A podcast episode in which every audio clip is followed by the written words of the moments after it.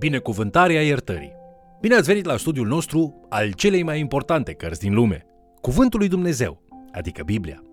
Citind cartea psalmilor, descoper că aproape toate sentimentele care îl încearcă pe un om de-a lungul vieții sale sunt adresate în această colecție de scrieri. În lecția de astăzi ne vom concentra asupra psalmilor care vorbesc despre îndoială, invidie și condamnare. Vă invit să urmărim împreună acest mesaj intitulat Binecuvântarea iertării. Psalmul 73 este o puternică explorare a îndoielii și invidiei. Asaf este autorul și ne spune despre frământarea lui cu privire la nedreptatea vieții și despre cum lupta aceasta îi afectează negativ credința. Cuvântul Domnului deschide printr-o mărturisire. Bun este Dumnezeu cu Israel și cu cei cu inima curată. Totuși, era să mi se îndoaie piciorul și erau să-mi alunece pașii. El este sincer cu Dumnezeu cu privire la sentimentele lui. Asaf are un puternic simț al justiției și se mânie când celor răi le merge bine, iar cei drepți suferă. Conceptul acesta este o barieră în credința lui și probabil este și pentru mulți alții. Mai apoi, în Psalmul 73, în versetele 3 și 4, Asaf spune Căci mă uitam cu jind la cei nesocotiți când vedeam fericirea celor răi. Într-adevăr, nimic nu-i tulbură până la moarte și trupul lor este încărcat de grăsime. Lucrul acesta nu îi pare corect autorului. Asaf merge mai departe și explică cum oamenii răi trăiesc în nechipzuință și unde ajung ei până la urmă. Oamenii aceștia câștigă tot mai multe posesiuni, mai multă mâncare și mai multe bogății. Cum este posibil ca viața să devină tot mai ușoară pentru cei răi? Asaf nu înțelege. El este un om drept, dar are atâtea necazuri în multe domenii. Și totuși oamenii răi nu par să fie afectați de vină sau rușine și se pare că pot face tot ce doresc în faptele lor exagerate și egoiste. În versetul 13, observăm un ton asemănător cu cel din Ecleziastul. Degeaba dar mi-am curățit eu inima și mi-am spălat mâinile în nevinovăție. În inima lui Asaf spune, mi-am pierdut timpul și energia. Lipsa aceasta de dreptate nu este potrivită din perspectiva lui. Dar Asaf, chiar și în starea aceasta de confuzie și nenorocire, se dovedește a fi un bun credincios. El nu împărtășește tuturor îndoielile și frustrările lui, împovărându-i și pe alții cu problemele acestea. El spune în Psalmul 73 cu versetul 15, Dacă aș zice, vreau să vorbesc ca ei, iată că n-aș fi credincios neamului copiilor tăi. Ceea ce face el totuși, merge la casa lui Dumnezeu și își descarcă toate frustrările înaintea Domnului în intimitatea lui cu Dumnezeu. Asaf spune mai departe, M-am gândit la aceste lucruri ca să le pricep, dar zadarnică mi-a fost ruda, până ce am intrat în sfântul locaș al lui Dumnezeu și am luat seama la soarta de la urma celor răi. Acolo, în casa lui Dumnezeu, Asaf primește revelația de la Domnul, care îi schimbă complet atitudinea din inimă. Asaf este cuprins de mulțumire. El privește înapoi la cel ce fusese înainte, împovorat de îndoială și invidie, și spune în versetele 21 și 22 Când mi se amăra inima și mă simțeam străpuns în măruntaie, eram prost și fără judecată. Eram ca un dobitoc înaintea ta. Asaf rostește soluția problemei lui în versetele 23 și 24 spunând Însă eu sunt întotdeauna cu tine. Tu m-ai apucat de mâna dreaptă. Mă vei călăuzi cu sfatul tău, apoi mă vei primi în slavă. Când se gândește la dilema aceasta din perspectiva lumii, lucrurile nu par a fi drepte. Dar când aduce problema înaintea lui Dumnezeu în rugăciune, ajunge să vadă lucrurile din perspectiva lui Dumnezeu. Asaf spune în Psalmul 73, versetele 17 la 20 până ce am intrat în sfântul locaș al lui Dumnezeu și am luat seama la soarta de la urmă a celor răi. Da, tu îi pui în locuri alunecoase și arunci în prăpăd. Cum sunt nimiciți într-o clipă? Sunt pierduți, prăpădiți printr-un sfârșit năpraznic. Ca un vis la deșteptare, așa le repezi chipul, Doamne, la deșteptarea ta. În prezența Domnului, Asaf realizează un adevăr important. Eternitatea are o mai mare valoare decât orice experiență pământească ar putea avea vreodată cineva. Forma prezentă a umanității noastre există doar pentru un scurt timp, în special relaționat la eternitate. Cei răi vor veni la judecată înaintea Dumnezeului Sfânt, iar cei drepți vor trăi în glorie și cu bucurie eternă din Dumnezeu. Unii dintre acești oameni răi s-ar putea să arate bine privind din exterior, s-ar putea să aibă parte de sănătate, de bogății, de cea mai bună mâncare și să trăiască fără învinovățire sau rușine.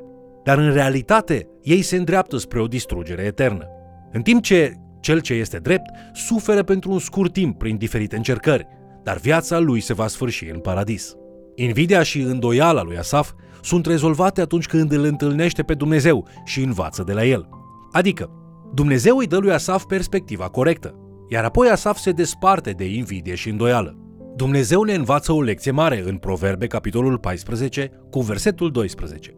Multe căi pot părea bune omului, dar la urmă se văd că duc la moarte.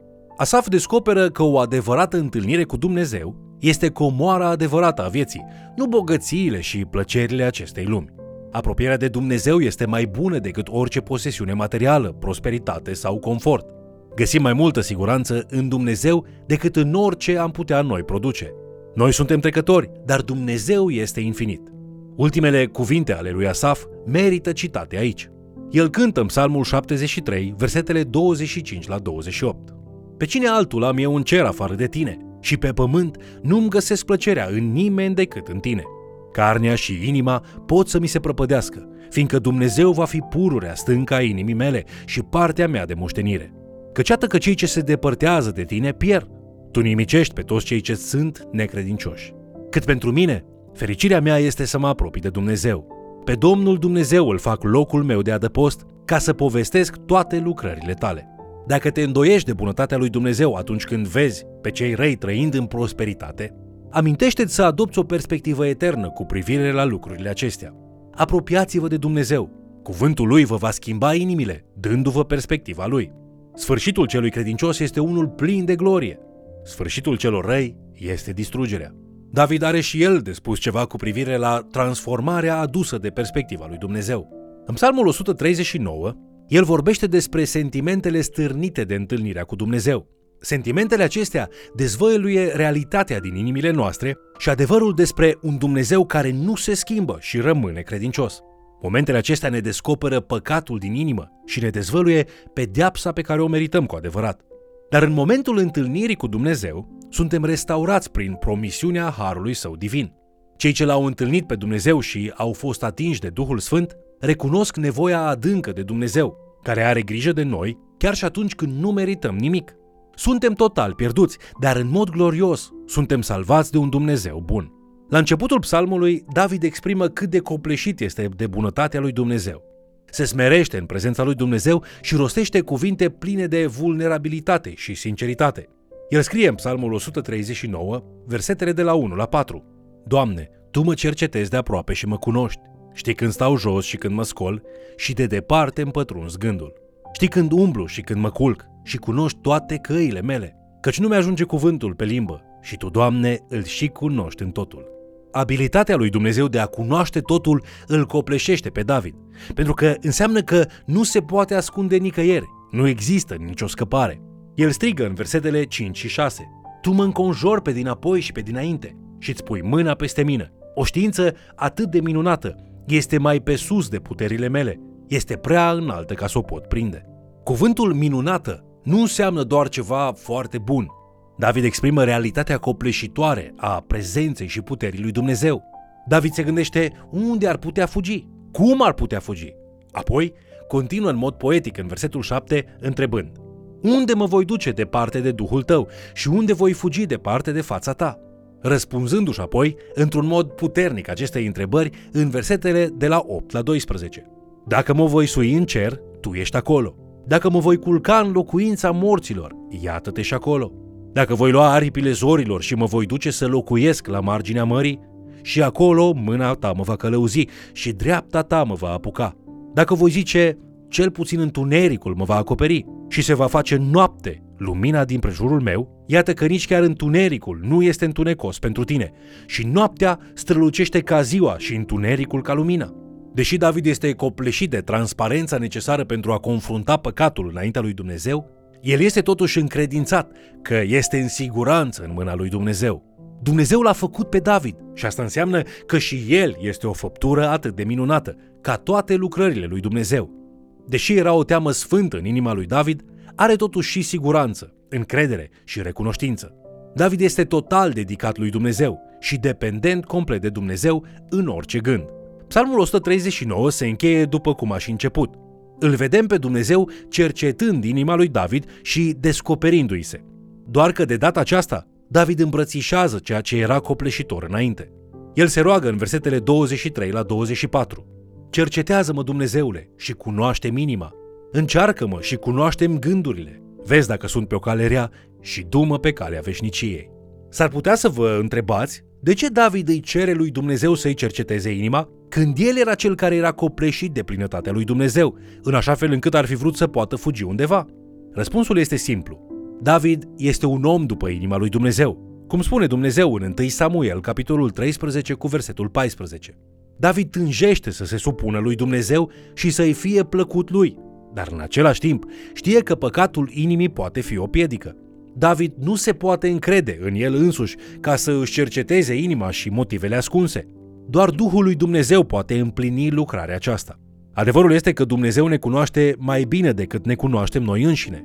Probabil pasajul care descrie cel mai bine lucrul acesta este cel găsit în Ieremia, capitolul 17, cu versetul 9, care spune Inima este nespus de înjelătoare și deznădăjduit de rea.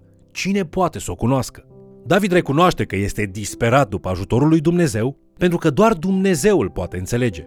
Procesul acesta este dificil totuși. Suntem mereu în pericolul de a vrea să ne ascundem de realitate. Vă mulțumesc pentru că ați fost alături de noi studiind Cuvântul lui Dumnezeu. Nu putem străbate această călătorie prin viață pe cont propriu. Avem nevoie ca Dumnezeu să ni se descopere și să ne arate perspectiva Lui.